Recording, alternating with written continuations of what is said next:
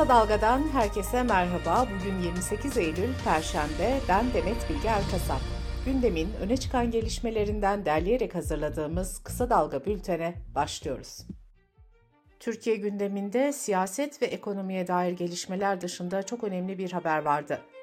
Manisa Alaşehir'de 16 yaşındaki meslek lisesi öğrencisi Zekai Dikici, çalıştığı inşaatın 5. katından düşerek hayatını kaybetti tesisat firmasının sahibi ve ustabaşı gözaltına alındı. Dikici 11. sınıf öğrencisiydi ve Demirören Haber Ajansı'nın aktardığına göre haftada sadece bir gün okula gidiyordu. Türkiye'de zeka dikici gibi eğitim çağında olmasına rağmen çalışmak zorunda olan yüz binlerce çocuk var. Çalışma ve Sosyal Güvenlik Bakanlığı'nın 2022 faaliyet raporunda bu konuyla ilgili son bilgiler yer alıyor. Türkiye'de 2022 yılında 15 ila 17 yaş arasında çalışan çocuk sayısı bir önceki yıla göre 101 bin arttı ve 620 bine ulaştı. Yani çalışan çocuk sayısındaki yıllık artış yaklaşık %20 oldu. Çocuklar tehlikeli iş kollarında çalıştırılıyor. Bakanlığın aynı raporuna göre denetimlerde inşaat dışında tarım, metal, mobilya, tekstil sektörlerinde de çalıştırılan çocuklar saptandı.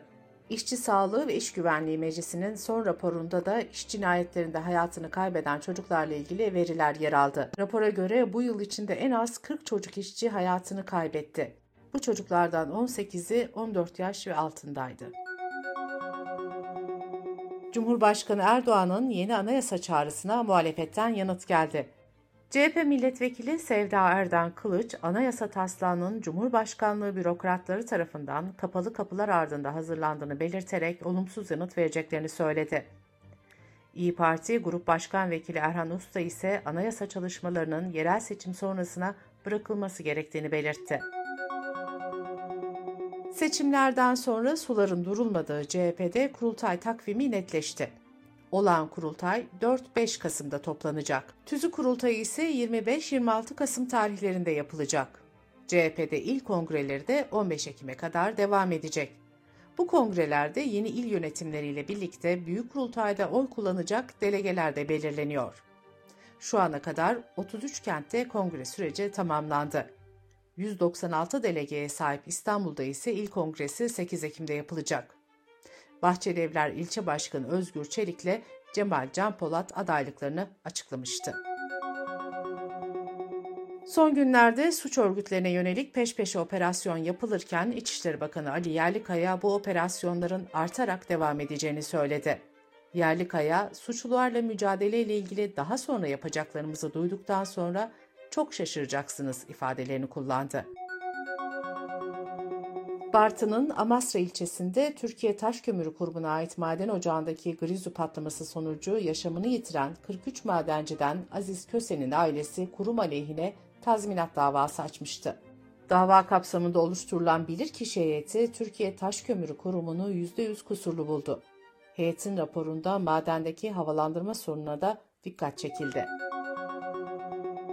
Anayasa Mahkemesi iktidara yakın iş insanlarından Mehmet Cengiz aleyhine köşe yazısı yazan dönemin CHP Genel Başkan Yardımcısı Aykut Erdoğdu'ya hapis cezası verilmesinin hak ihlali olduğuna hükmetti. Doğçe Velle Türkçe'den Ali Can Uludağ'ın haberine göre yüksek mahkemenin kararında şu ifadeler yer aldı. Cezalandırma, kamuoyundaki farklı seslerin susturulmasına yol açabilir, bilgilendirme ve eleştiri ortamına zarar verebilir.'' Sağlık Bakanı Fahrettin Koca, Eris varyantına ilişkin yeni açıklamalarda bulundu. Son dönemde hasta sayısının arttığına dikkat çeken Bakan Koca, eski dönemdeki gibi kısıtlama ve kapanmaların olmayacağını belirtti. Bakan Koca, Türkiye'nin kendi programı var ve birileri istiyor diye aşı programı başlatmayız, dedi. Kısa Dalga Bülten'de sırada ekonomi haberleri var. Hazine ve Maliye Bakanı Mehmet Şimşek, Financial Times'a verdiği röportajda yeni ekonomi politikalarını anlattı. Şimşek, ekonomiyi yeniden dengelemeyi ve iç talebi yumuşatmayı hedeflediklerini söyledi, politika değişimi süreci için sabırlı olunmasını istedi. Şimşek, enflasyonun gelecek yılın ortalarına kadar geçiş sürecinde olacağını da kaydetti. Bakan Şimşek, zorlu koşulların tersine dönmesi zaman alacak, dedi.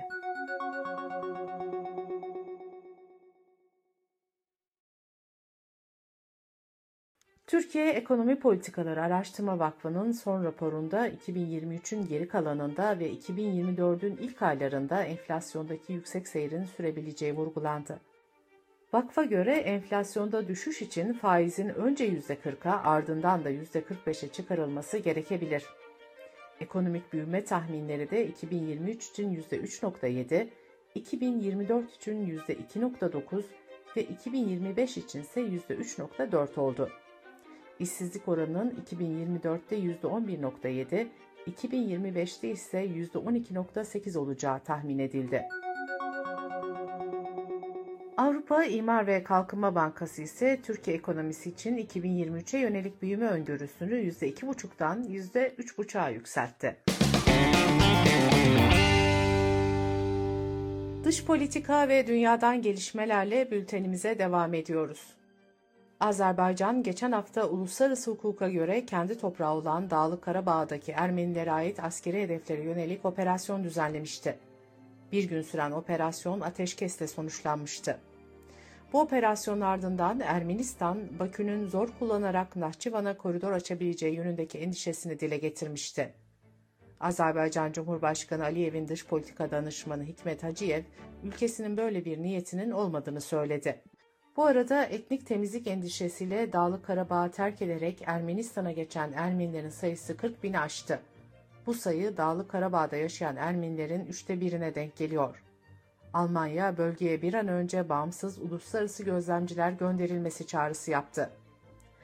Öte yandan Ermenistan Başbakanı Paşinyan'la Azerbaycan Cumhurbaşkanı Aliyev'in 5 Ekim'de İspanya'da bir araya gelmesi planlanıyor. Avrupa'da göç ve sığınmacı sorunu gündemdeki yerini koruyor. Almanya'ya düzensiz göçün artması önlem tartışmalarını beraberinde getirdi. Deutsche Welle'nin haberine göre Almanya'ya bu yıl 204 binden fazla kişi yasa dışı yollardan giriş yaptı. Bu girişler daha çok Çekya ve Polonya sınırlarından gerçekleşti. Bunun üzerine yetkililer Çekya ve Polonya sınır bölgelerinde sabit denetimler uygulanması için çağrıda bulundu. Almanya'da salı sabahı 5 eyalette eş zamanlı düzenlenen operasyonlarda çok sayıda Suriyeli yakalandı. Suriyelileri yasa dışı yollardan ülkeye getirdiği öne sürülen ve yine Suriyeli olan 5 kişi tutuklandı. Çete halinde insan kaçakçılığı yapmak ve kara para aklamakla suçlanan şüphelilerin göçmenlerden 3 bin ila 7 bin euro ücret aldıkları belirtildi. Sosyal medyada paylaşılan bir videoda İrlanda'da 2022 yılında yapılan jimnastik oyunlarında çocuk jimnastikçilere madalya verilirken siyah bir çocuğun pas geçildiği görülmüştü. Yakın zamanda ortaya çıkan bu videodaki ırkçılığa sert tepki gösterilmişti. İrlanda Jimnastik Federasyonu çocuk ve ailesinden özür dilendiğini duyurmuştu fakat resmi özür dilenmediği için tepkiler dinlemişti. Federasyon bunun üzerine resmi özür diledi ve ırkçılığın her türlüsüne karşı olduklarını bildirdi. Yaşları 11 ile 24 arasında değişen Portekizli 6 kişi tarafından 32 ülke aleyhine açılan iklim davasının ilk duruşması dün yapıldı. Davacılar dava ettikleri ülkeleri iklim krizini tetiklemek ve geleceği tehlikeye atmakla suçluyor. Avrupa İnsan Hakları Mahkemesi'nde görülen dava Avrupa medyası ve çevre örgütleri tarafından tüm zamanların en büyük iklim davası olarak nitelendiriliyor. Davalı ülkeler arasında Avrupa Birliği ülkelerinin yanı sıra Türkiye, Norveç, Rusya, İsviçre ve İngiltere de var. Mahkeme gençleri haklı bulursa bu ülkeleri iklim koruma hedeflerini tutturmaya zorlayabilir. Ancak kararın 2024'te açıklanması bekleniyor. Irak'ın Musul kentinde bir düğün salonunda atılan havai fişekler yangına neden oldu. Aralarında gelin ve damadın da olduğu en az 100 kişi hayatını kaybetti, 500 kişi yaralandı. Yetkililer havai fişekler yüzünden önce salonun çatısının alev aldığını, ardından çıkan izdiham nedeniyle insanların içeride sıkışıp kaldığını aktardı. ABD Başkanı Joe Biden'a kardeşinin hediye ettiği Alman çoban köpeği bir ajanı daha ısırdı. Beyaz Saray'a 2021'de gelen köpeğin ısırdığı 11. ajan oldu. Isırma vakalarından sonra yapılan açıklamada Beyaz Saray'ın evcil hayvanlar için stresli bir ortam oluşturduğuna dikkat çekilmişti. Bültenimizi kısa dalgadan bir öneriyle bitiriyoruz. Uğur Vardan, Bağış Erten ve Batuhan Herdem Rejenerasyon Podcast serisinin bu bölümünde futbol tarihinin unutulmaz penaltılarını konuşuyor. Rejenerasyonu kısa dalga.net adresimizden ve podcast platformlarından dinleyebilirsiniz.